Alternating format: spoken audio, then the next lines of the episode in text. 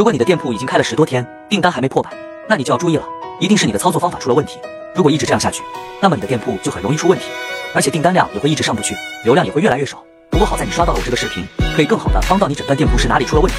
只有把问题找出来了，才能把店铺运营的更得心应手，长久稳定的做下去，才能带来更多的销量。如果你的店铺还没破百的，可以在评论区扣个一。最后问一下大家，目前每天都有多少单呢？